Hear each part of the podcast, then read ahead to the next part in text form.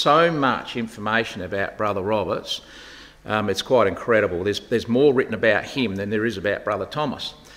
Uh, so there's no shortage of information to be able to glean to put these uh, talks together. But I do want to thank again. I know I did this at the commencement of Brother Thomas, but I do um, talk. But I, I do want to um, just make a point of thanking Brother Stephen Hill from I think Aberfoyle Park Ecclesia, um, and um, he certainly was uh, very helpful in, in giving us probably a lifetime of work that he's uh, been involved in with, um, with the study of the pioneers. Um, the reading we've got for tonight, or Brother Mace read for us for tonight, um, you know, we, we know what that reading meant personally to the Apostle Paul and also to Timothy, his son in the faith, because here is the last closing days of, of Paul's life. He, he knows that he hasn't got too long to go before he's probably taken off the scene, and he just wants so he's so serious about wanting the truth to be preserved and to see its outworking in the future, and he was committing that work to the young man Timothy. Uh, and hence we, we have those opening words I charge you, therefore, before God and Lord Jesus Christ. And then he goes on to say, Please preach the word, be instant in season, reprove, reprove, rebuke, exhort, endure afflictions. And when we read all that, we can, we can connect with the Apostle Paul and his son in the faith, Timothy. And you know, when I read that, I can also see the pioneers in this. You know, not that they'd ever want to be equated to Paul or Timothy, um, they certainly wouldn't want that, but when you look at this, you can really see Brother Thomas handing the work across to, to Robert Roberts. Um, Robert Roberts was, was obviously young enough to be Brother Thomas's son, and he was truly a son in the faith to, to Brother Thomas. And I think Brother Thomas could see the absolute potential that Robert Roberts had from a very young person. You know, from the moment that as a 14 year old he collected as much money as he could you know, might have been two shillings and sixpence, but on today's standard, that would have been a lot of money for a 14 year old to commit to the work of the truth by handing it across to, to Brother Thomas in, in helping preach the word through the printing of the Herald and so on. And, and, and this, this, the Dr. Thomas could see there was so much potential in, in this man, this young, young man, uh, Brother uh, Roberts. And of course, by the time he got into his 20s and he became married, there's absolutely no doubt that Dr. Thomas singled out Robert Roberts, fostered him, cared for him, uh, often obviously by letters because there was only three visits that they met each other. When Dr. Thomas came, the first visit really didn't mean much to Dr. Tom, to Robert Roberts because he was only 10 years old, but the next two would have meant an awful lot to to, uh, to Robert Roberts, and uh, their, their lives overlapped for 18 years. They were alive together. And from 1853, when Robert Roberts was baptised, right through to Dr. Thomas's death in 1871, you can be guaranteed they made the most of their connection together on that spiritual level, because like the Apostle Paul here in 2 Timothy 4, Brother Thomas would have wanted the truth to be handed down to somebody who could take it to the next level, and that somebody was Brother Roberts. Uh, and of course, one could imagine how Timothy felt when he lost uh, the Apostle Paul, his father figure, his spiritual father.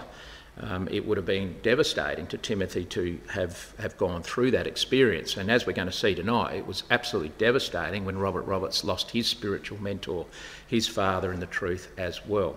So, tonight, what we're going to do is we're going to have a look at the hardships that Brother Roberts, Robert Roberts, actually faced. And let me tell you, I've, in doing this, this study, I, I don't believe I've ever seen so much endurance, patient endurance, and suffering, all for the work of the truth.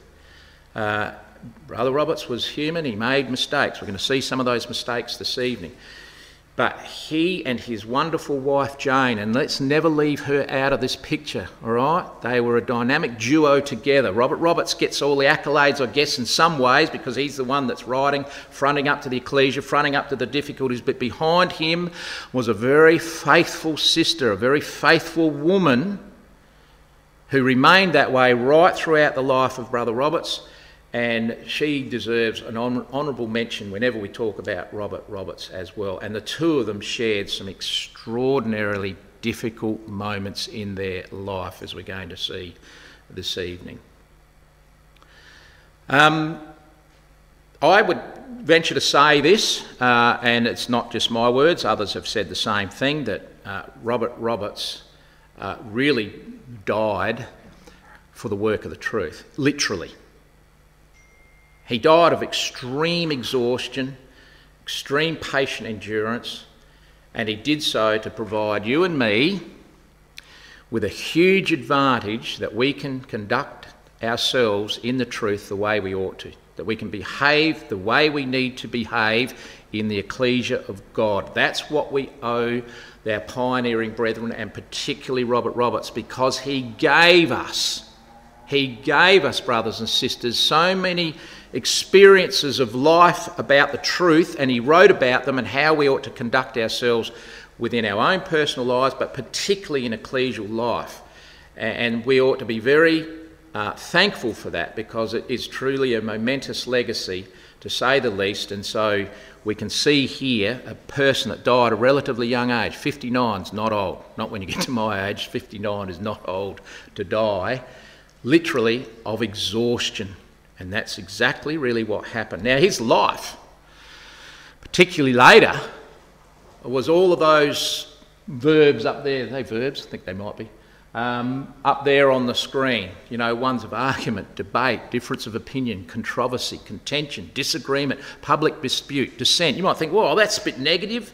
Is that how Robert Roberts conducted his life? Well, he didn't ask for that, but he stood up. When you stand up for the truth, and when you stand up for principles, and when you stand up to, to, for, for the, the, the, truth that's once been delivered to you, and you want to make sure it stays in its purity, unfortunately, those types of things will follow you throughout life. And it's, a, it's an understatement to say that those things followed him because they certainly did in far greater ways than what we could ever even begin to imagine, particularly from 1872 onwards. And for the last 25 years of Robert Roberts, he endured enormous burden on his shoulders for his determination to protect what he really truly did believe was the truth, and he wanted to protect it at all costs from the, the, the, creeping in of the error that, that you'll see was, was starting to make inroads when the truth was in its infancy. So, why don't we have a little look at his health? So, we're going to be jumping backwards and forwards a little bit in his life here, just so that we can just take one particular subject, look at that, and, and then you know, go and look at another subject so chronologically, this may be a little bit out of order, but again, I think you'll get the understanding of what we're trying to, to put forward here as far as his life is concerned. First thing I want to look at is his health. He was not a healthy man. Right from the word go, he wasn't a healthy man, a young man. At the age of 19, he decided to go on this terribly strict diet. Um, 18 months, 18 months, can you believe this? 18 months of rice and bread. I couldn't last 18 minutes on rice and bread. 18 months on rice and bread. It actually almost killed him. Uh, he writes in his, uh, in his memoirs and in his, his record of his life, he says, You know, it got such to such a point where not long after my marriage, he was still doing this this diet of bread and rice, uh, he said, I was so ill that with many tears we planned my own funeral. He was about 20 years of age with his wife. He was, they were planning a funeral together. He said it was just dreadful. And the reason why he went on these vegetarian ideas, as the screen says, is because he actually really felt, and there was so much information coming out about diets and all sorts of things back then, he actually really truly believed by going on such a diet that it would stimulate the mind, it would stimulate the brain, it would stimulate the intellect, such that he would have clarity of mind and everything. It was quite the opposite. He was so ill he could hardly think of anything uh, other than trying to get himself better. And uh, of course, he, he came to his senses after 18 months, took a long time, after 18 months, and decided that that was really quite ridiculous what he was on. And he actually states this it's time I started eating animal food. by which he means good dose of nice steak, protein. He needed iron, he needed protein, he was anemic, it was all sorts of things because of what he was going on as far as having just uh, carbohydrates of that nature, rice and bread, for 18 months.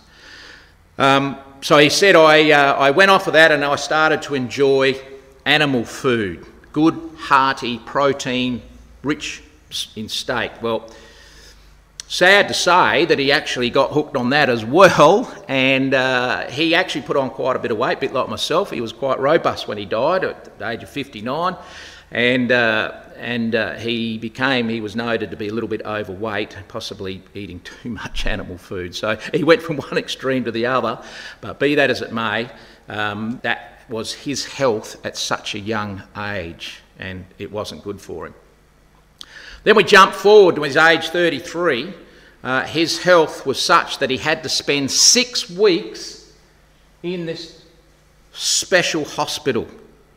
Now, these were springing up all over the place in England. They were springing up in America.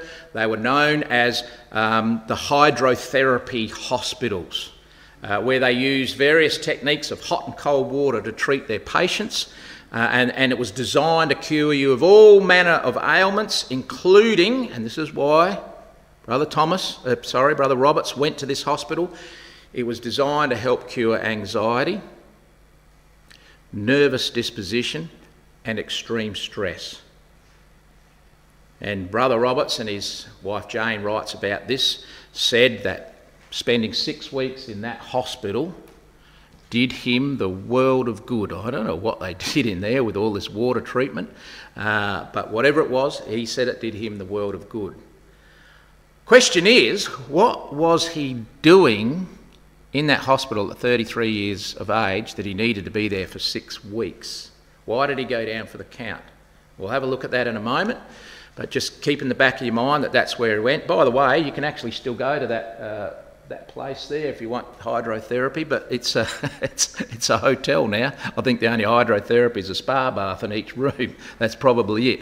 But you can go to that exact same place that uh, Robert Roberts went to, and you can stay there overnight if you so want to, um, just out of curiosity. So um, uh, he was mentally and physically fatigued at that age in his life.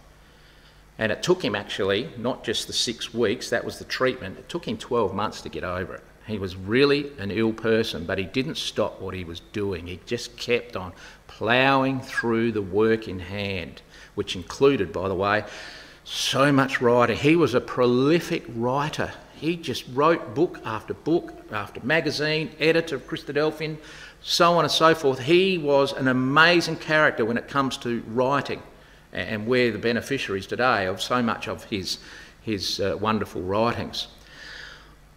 Well, one of the things that really upset Brother Roberts was a major unexpected calamity that actually occurred.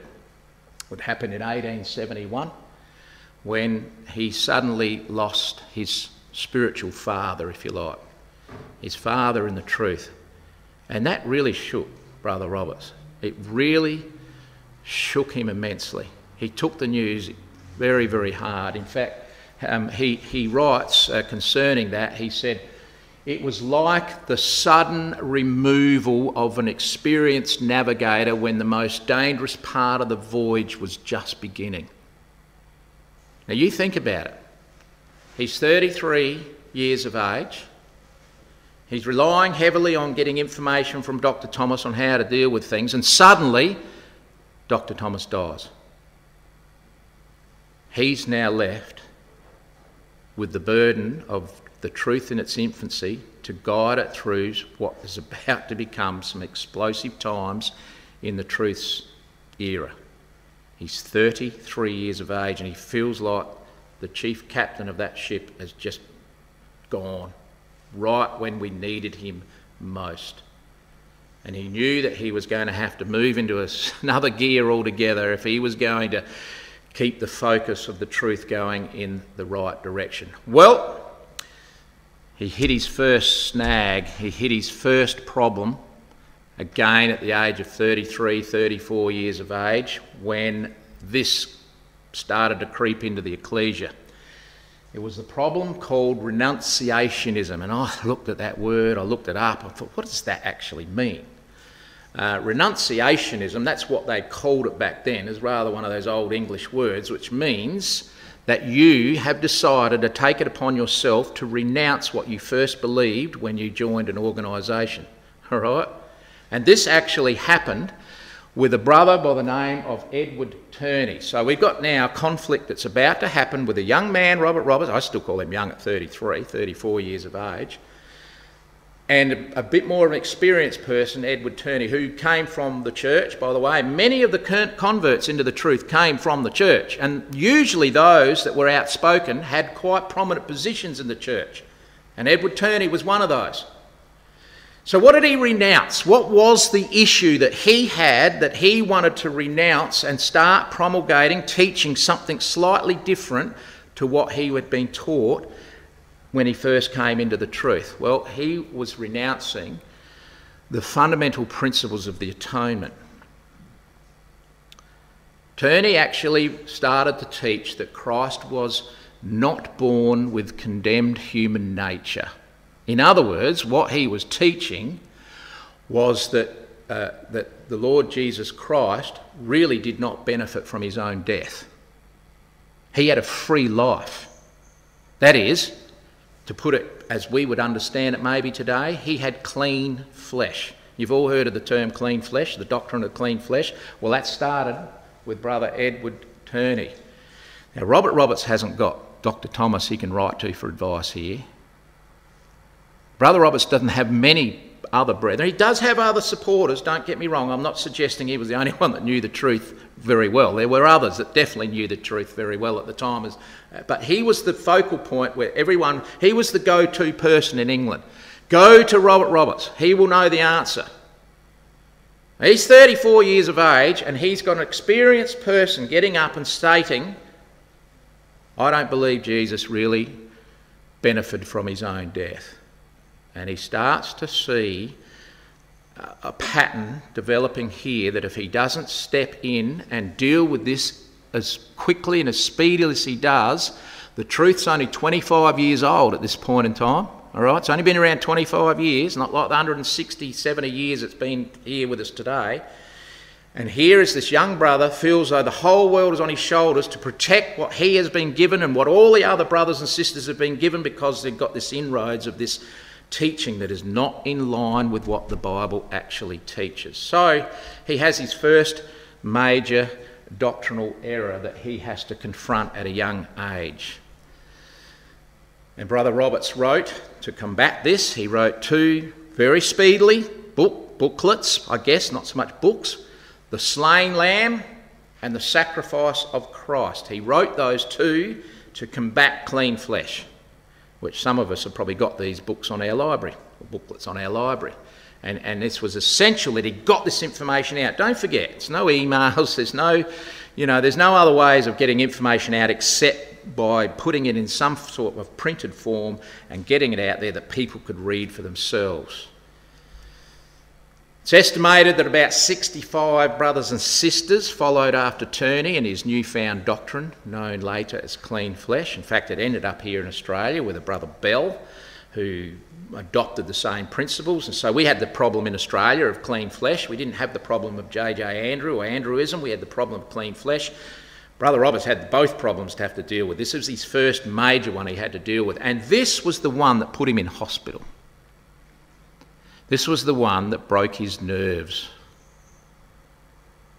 And he developed acute nervous depression as a result of this major confrontation.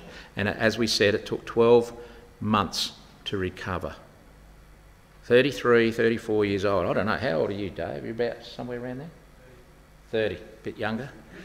33, 34 years old, brother in the truth, He's the go to person that has a knowledge that is exceptional for his age and for his experience and life and the truth. And suddenly you've got somebody coming out and promulgating a theory that does not stack up to what the Bible teaches, and the whole pressure is on your shoulders to try and burden or try and carry this, this whole idea of combating this, this wrong doctrine before it creeps into the ecclesia and destroys the truth in its infancy. That's a pretty major burden to carry, and he did. He carried it very well, but it wasn't without him undergoing some severe um, difficulties. Um, the next issue he faced, now we're, we're, looking at the issues now, all right, so we're just travelling through his life and we're looking at the doctrinal issues he had to face. This was the one that probably caused the most angst within the brotherhood. You probably heard of it, it's called partial inspiration. And it started with a brother called Brother Robert Ashcroft. Uh, brother Robert Ashcroft was an ex reverend of the local church.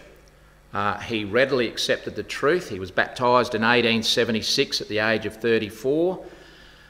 He gave up a £500 a year, which is well over $100,000 on our, our wages today, £500 job a year threw it all away, didn't care about living in poverty because he could see the truth for what it was worth and he absolutely loved it and he took it with both hands and he was loved by everybody, including Robert Roberts. Robert Roberts loved that brother. Even went out of his way to help him financially and try to garner support within the brotherhood to help him and his family because they virtually had nothing. He didn't have anything to rely on for an income anymore. And get paid when you're a you know, a teacher or, or a, a, believer within the Christadelphian Ecclesia. Um, so he was received very well by Robert Roberts. In fact, he became the assistant editor. That's how important it was to Robert Roberts. He became the assistant editor of the Christadelphian and he wrote arguably some of the best articles that the Christadelphian had at that particular time. He did a lot of local speaking. He was a very good orator, great at speaking. Uh, he even got invited to America to speak. So he went across to America, spoke over there in America. They loved him. Everybody loved Brother Robert Ashcroft. They really felt as though he was the man that was going to work, walk tandemly together with Robert Roberts. And he had a, a great following. That made the whole issue become even more difficult for Brother Roberts to, to handle. So, what he came up with, and he started writing his own little articles in his own little booklets. Some of, most of them were quite okay, but what he started to say was, you know what? There seems to be some contradictions in the Bible, especially when it comes to historical matters that don't quite line up with the Bible, and therefore we've got a problem.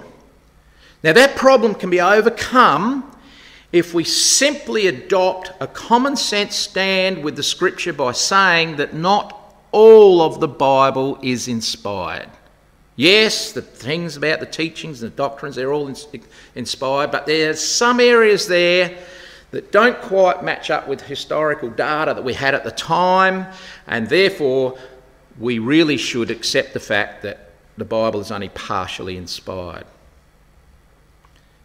Now, Robert Roberts, that, this is not an easy one for him to deal with, all right? Because A, Brother Ashcroft is extremely popular, Everybody loves him. And they would hang off every word he says. Right? They think he's just wonderful.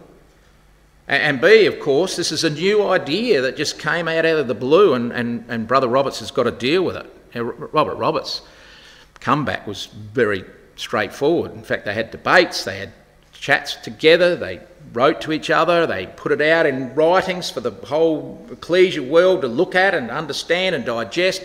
But Brother Roberts was 100% correct. He said, if you accept partial inspiration, which part is inspired and which part isn't? So when we get down the track and we have another issue and someone says, oh, it says in the Bible that this is what we should do, and another brother says, oh, yeah, but that's not inspired, that's just how it was basically, you know, just somebody made that up at the time and it just happened to find its way in the scriptures. So Robert Roberts said, You're going to be beset with so many problems if you dare go down the track that the whole Bible is not inspired, apart from the fact, of course, that all scripture, as it says in the previous chapters, what we read here, all scripture is given by the inspiration of God, not just part of it.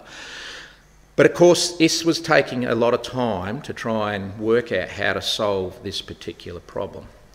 So as we said, he was an accomplished speaker. Uh, it made the whole issue more difficult to resolve. Uh, Brother Roberts used the postcard method for dealing with those that supported wrong doctrine. This is really interesting, and this is where Dare I say that Brother Roberts came under intense criticism over using this method to disseminate between those that were going to follow this man's teachings and those that were going to follow what Robert Roberts was portraying as the truth of the Bible. So, this man came in the truth in uh, 1876. He was baptised. Within eight years, he had turned the ecclesial world on its head and it was heading towards a destructive end. Because once you allow partial inspiration in, you have allowed so many other errors to creep in, and Brother Roberts, still fairly young, had to try and deal with this issue. Um, because Brother Roberts used the postcard issue, there was a major split in the ecclesial world at the time. The Birmingham Ecclesia, which Robert Roberts was a part of, had split over this issue, and the Suffolk, Suffolk Street Ecclesia was established. Now, I just need to make this very clear because I know there possibly are Brother Art's listening to this and he'll want this to be made, I'm sure. The Suffolk Street Ecclesia did not leave the Birmingham Ecclesia to follow Brother Ashcroft. They never believed in partial inspiration. It was a split because the way in which this was handled, and lot didn't really appreciate the way in which Brother Roberts handled the situation. What happened to Brother Ashcroft? Well, he eventually left the truth. He died in 1921 in Canada and he died as an agnostic. This is what happens when you start to water down the principles of the truth that we've been given to us to, to, to preserve and to hold tight to ourselves. And this man here, he died not knowing whether it was a God or wasn't a God. He didn't know, he was an agnostic. It's a sad ending, really, isn't it, to a brother that started off so extremely well. So, what was this postcard issue? What actually happened? Well, it got to the point where it was they were at loggerheads. It did not happen overnight. It took six months of toing and froing between each other. The ecclesial world was finding out about it through writings, through you know, Brother Ashcroft writing, and, and he got mixed up with another brother called Brother Chamberlain, and, and the two of them together were putting out information that every, every night you could imagine Robert Roberts down at his table, lamp burning, writing out a, a disclaimer of everything that they've said and putting out what the truth of the Bible says. And it went on and on and on because Brother Roberts was so desperate to want to peaceably resolve this. And it got to a point where sudden decisive action had to happen because it looked as though there was going to be an awful lot of people were going to get swayed across to Brother Ashcroft's thinking. So, what happened? Brother Roberts had this idea that he needed to know out of the Birmingham Ecclesia, I think there was a 200 members at the time, so it had grown quite considerably by this stage. He needed to know who was going to support the truth of the Bible, which was what he was teaching or who was going to follow Brother Ashcroft's idea of partial inspiration. And if you were going to follow that, Brother Roberts made it very clear you really do not have a part in the Christadelphian ecclesia anymore because you are not following what we believe is the truth. But how was he going to do it? You can't just ring people up. There was no phones. He, he had no time to do a one-on-one, you know, um, sort of a chat with, with, the, uh, with the brothers and sisters and find out where they stood. So, what he did was he sent out a postcard. Sounds funny, doesn't it? We have postcards of somewhere you visited and you've got a lovely picture and it arrives at your letterbox. Oh, look, so and so's down there, you know, Tasmania and enjoying the, love, the life down there. It's really great. No, it wasn't that type of postcard. The postcard then was really like a, like a letter with a statement that that was on the back of it. And so what Brother Roberts did was he sent this postcard and he, he had his address on it as a return address. So here's what it looked like. Robert Roberts, that's where he obviously lived, and he would send that to every ecclesial member of the Birmingham Ecclesia, brother and sister.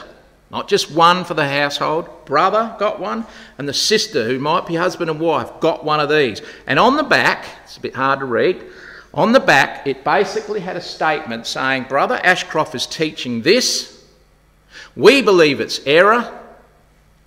If you want to be part of the Birmingham Ecclesia, you also have to resist Brother Ashcroft's teaching and you have to repudiate all those that would stand by Brother Ashcroft's teaching. So that's what was on the back of the postcard. You had to initial it You posted it back to Brother Roberts. He would get them all. He would go through and say, aha, look, great, they, they believe the same as me, they believe the same as me. And then he would post out a ticket that you had to bring to the ecclesial hall to get into the meeting.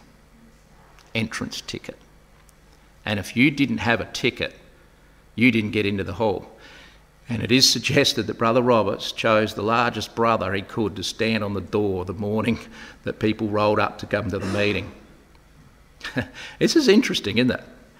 He thought this was the only way to work out who's going to be on his side and who's going to be for error.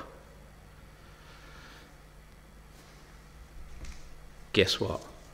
Got an original postcard here. Now, this is all thanks to Robert Roberts' son in law's brother's grandson. Ross Hyman has the original postcard here that you can come down and have a look at afterwards. Here it is, an original. I don't know who this. Well, actually that person there, if you can read who that is. It's a sister anyway that got this, and Somehow she must have sent it back to Robert Roberts, so she got her ticket in the post and she was able to come to the ecclesial hall and present her ticket and come into the meeting with open arms. The problem was some people didn't even get their postcard. Some people didn't believe that they should need to do this. You, you, can see the issue that's starting to develop here. It's not so much the issue of the doctrine, it's the issue of how you handled the, the problem. And for all the criticism that comes Brother Roberts' way over this, and there was quite a bit, and this is why the Suffolk Ecclesia, Suffolk Ecclesia actually started, because they did not agree really with how it was all happening, and those that rolled up to the meeting never had a ticket and said, I never got a postcard, I never got any ticket in the post sent to me, but I don't believe, sorry, can't come in. The old COVID thing's not looking too bad at the moment when you check yourself in here. Every, every place you've got to have that. But isn't it amazing how things could go bad? And it did go bad for Brother Roberts on this particular occasion.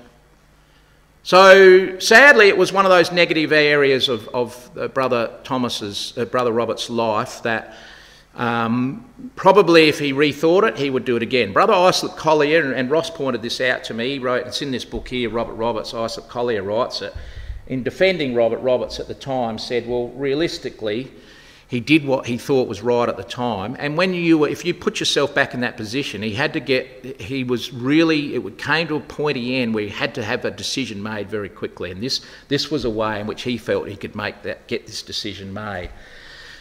And uh, of course, it didn't quite go to plan, but nonetheless, um, it, uh, it did actually, uh, I guess, have a final, final outcome.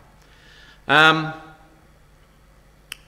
that wasn't the only issue he had to face. The next issue he had to face was this man here, this brother J.J. Andrews.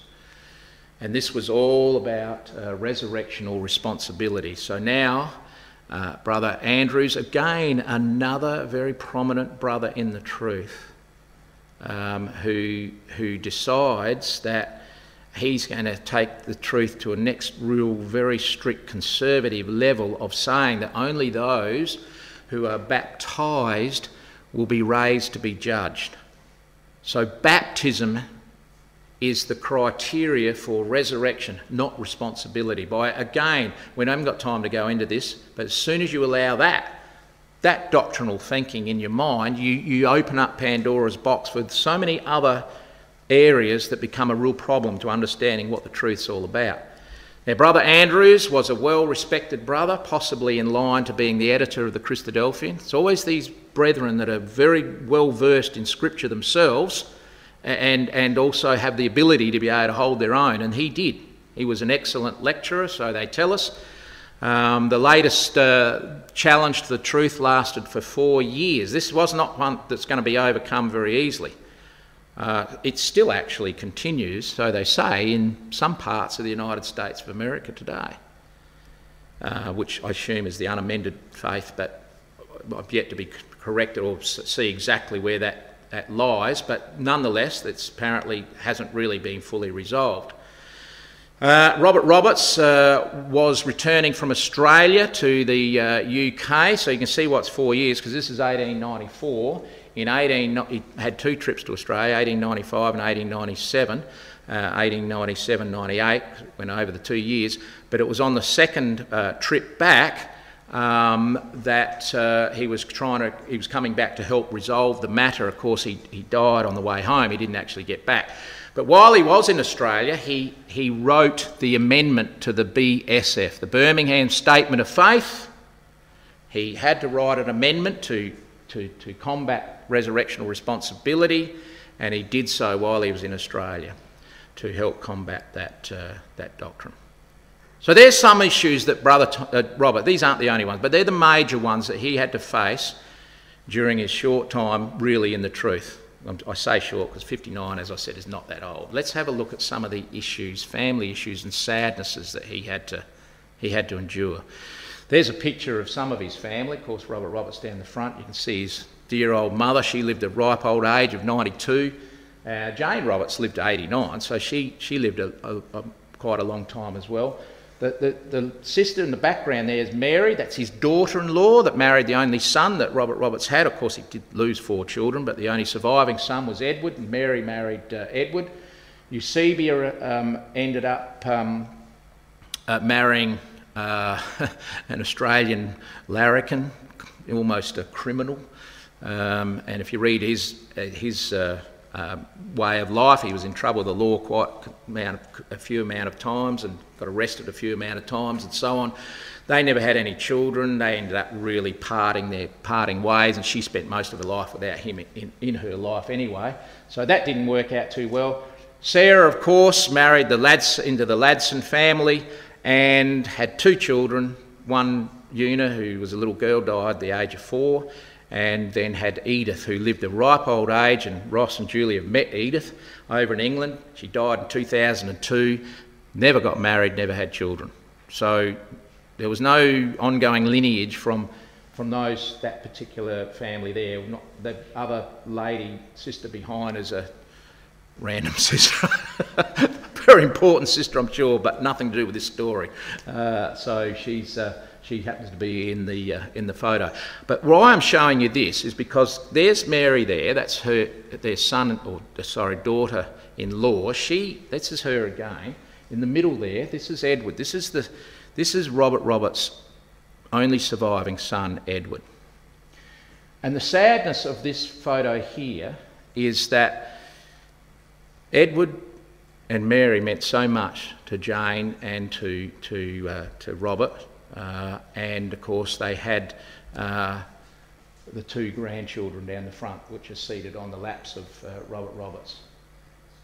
But one of the saddest moments of the life of brother and sister Roberts that he describes as his crowning sorrow was when his son wrote a letter to his dad, to Robert Roberts, just before he was getting on the ship for the second voyage out to Australia, and he wrote a letter saying, Dear Dad, I'm making it really big time now in the medical field. I'm a doctor. I'm mixing in with, with a lot of people, and it's made me question my faith to the point that I'd no longer want the truth. And he and his wife left the truth in 1898 right at the last moments of Brother uh, Roberts' life. And in fact, his daughter Jane says that she believes that the letter played on Brother Robert's mind so much that it was the catalyst that finally took his life when he got back to San Francisco on his way home to England. He was so distressed over receiving that letter from his son.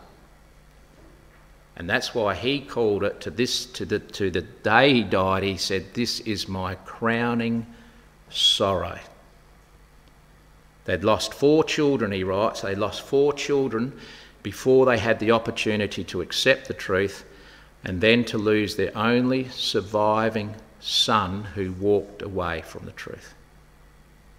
It was his crowning sorrow. So it was a very sad time in their life, but I tell you what, that's just the beginning of it because then, of course, there's family tragedy. And as difficult as it is for those who have lost children, we can't shy away from the tragic time in the life of Robert Roberts and Jane Roberts in this particular occasion. It's a very truly tragic time. Now, he had two, he had four children, two we know of in bit of detail as to what it meant to lose these particular two. One was named John Thomas after Dr. Thomas, and the other one was named Eleanor Thomas after Ellen. Uh, sorry, Eleanor Roberts after Ellen Thomas.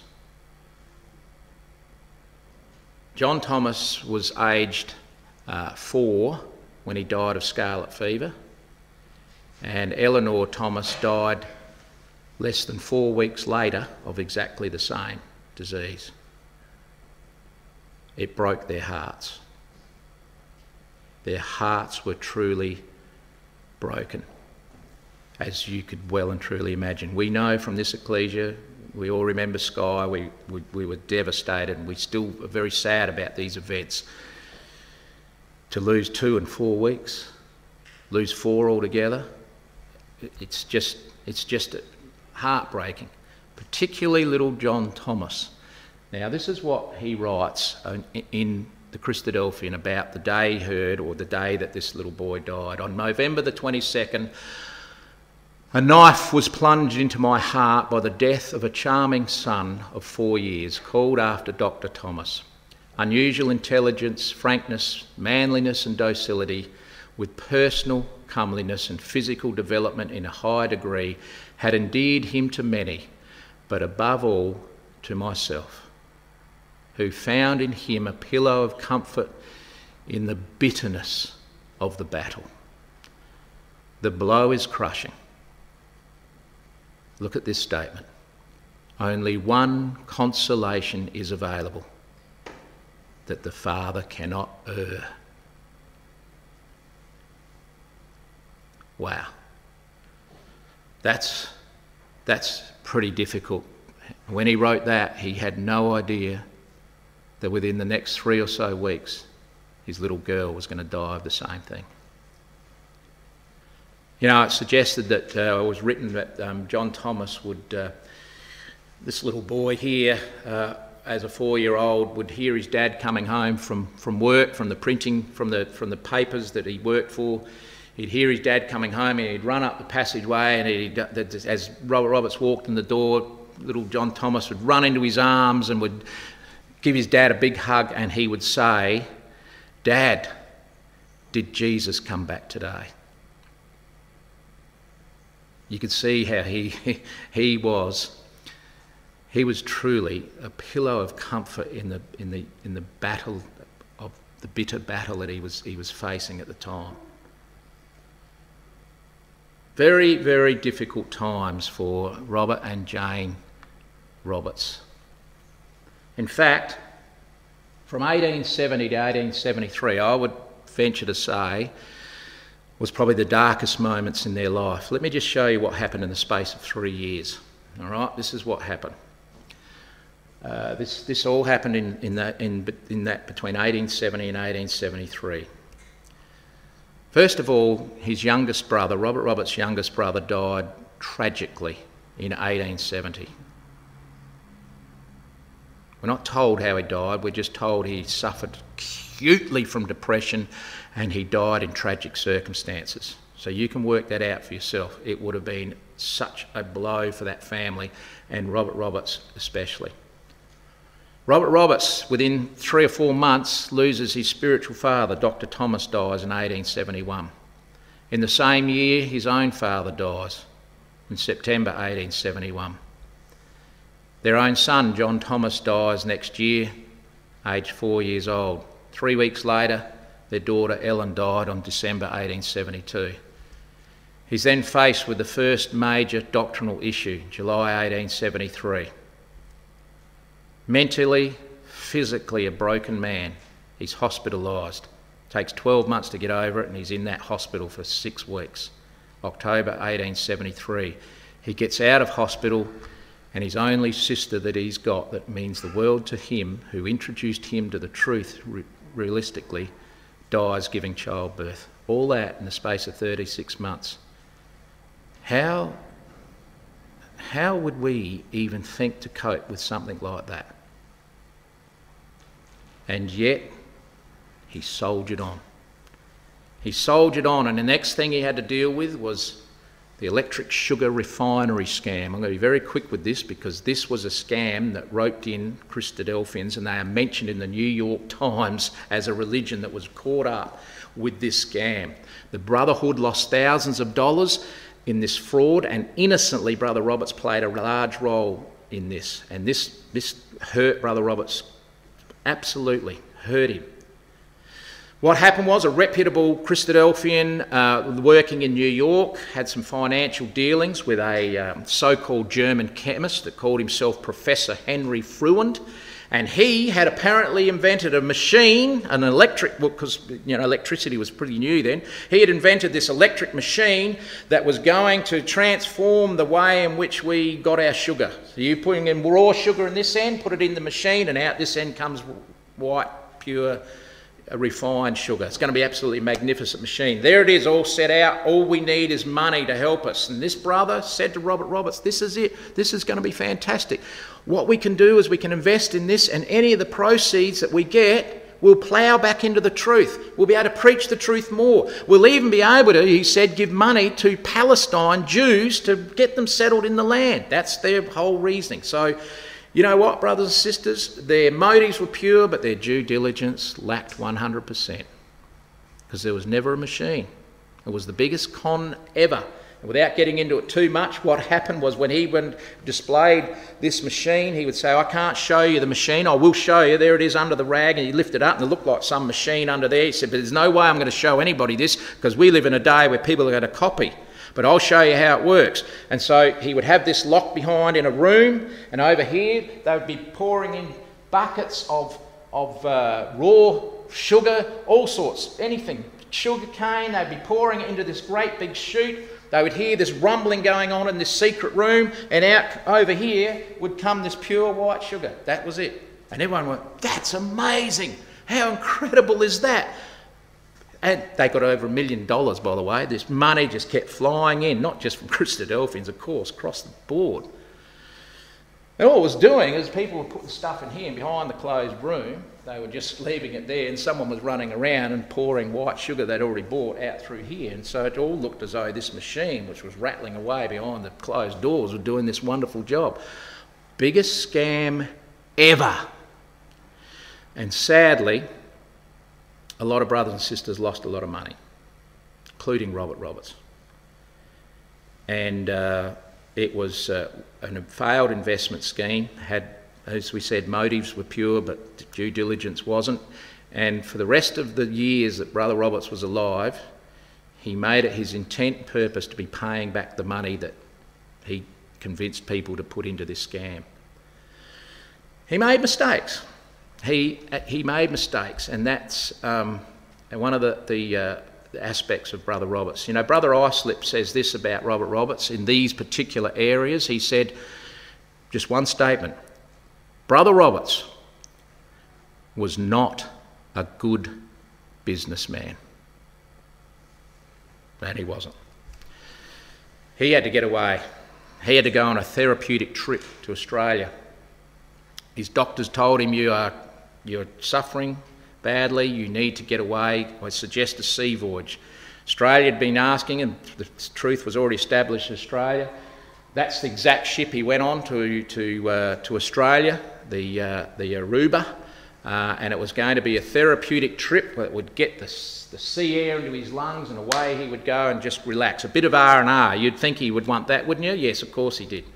Well, um, he landed in Adelaide at the Largs jetty. That's the picture of Largs jetty in 1897. He arrived October the 1st, 1895.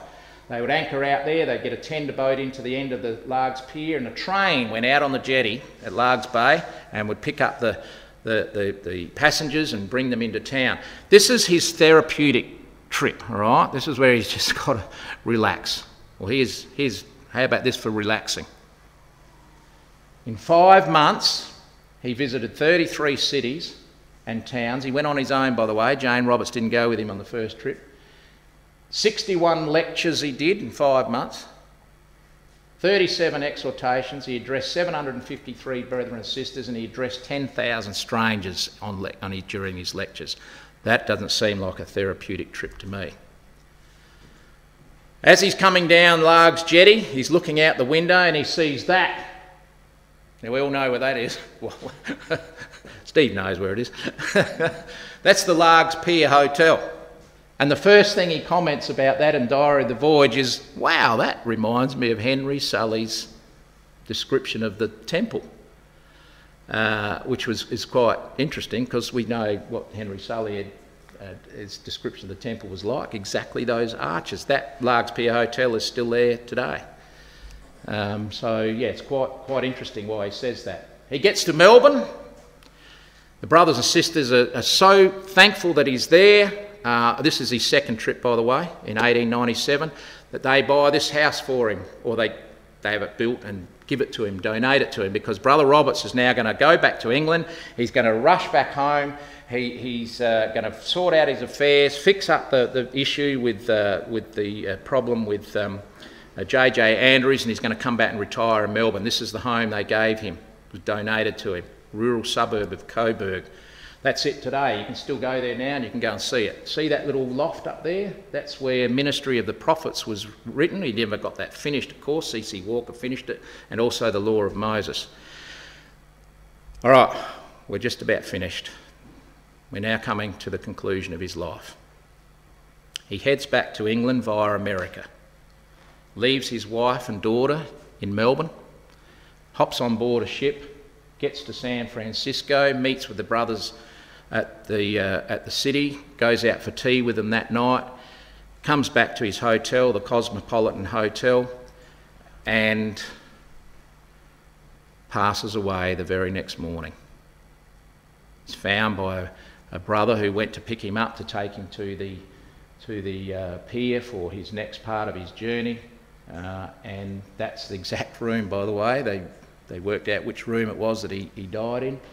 And he was 59. He died on the 23rd of September 1898.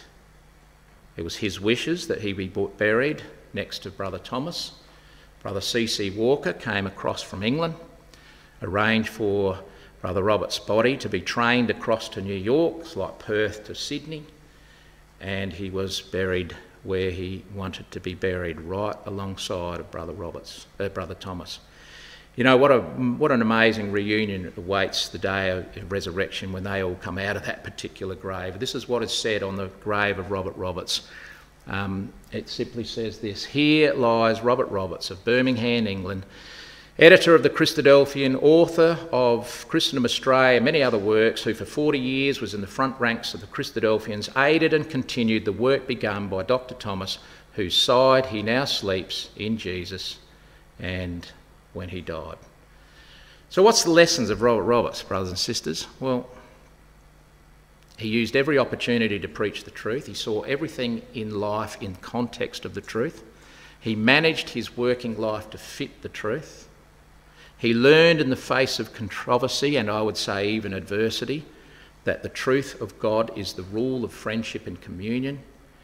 Greatly valued the writings of Brother Thomas, and although he was flawed like all men, he's still a great inspiration. He's left a large legacy of immensely valuable writings. So we leave it there, brothers and sisters. I know we rushed the last little bit, but time's against us you know, where it all began. Two men, two missions. They did their missions, they were, they were independent of each other. You know, Elijah, Elisha style, Paul, Timothy style. But they had one goal, brothers and sisters. One goal. And that goal was simple to find the truth, to preach the truth, and above all, to preserve the truth. And we are here tonight because of the work of those two men.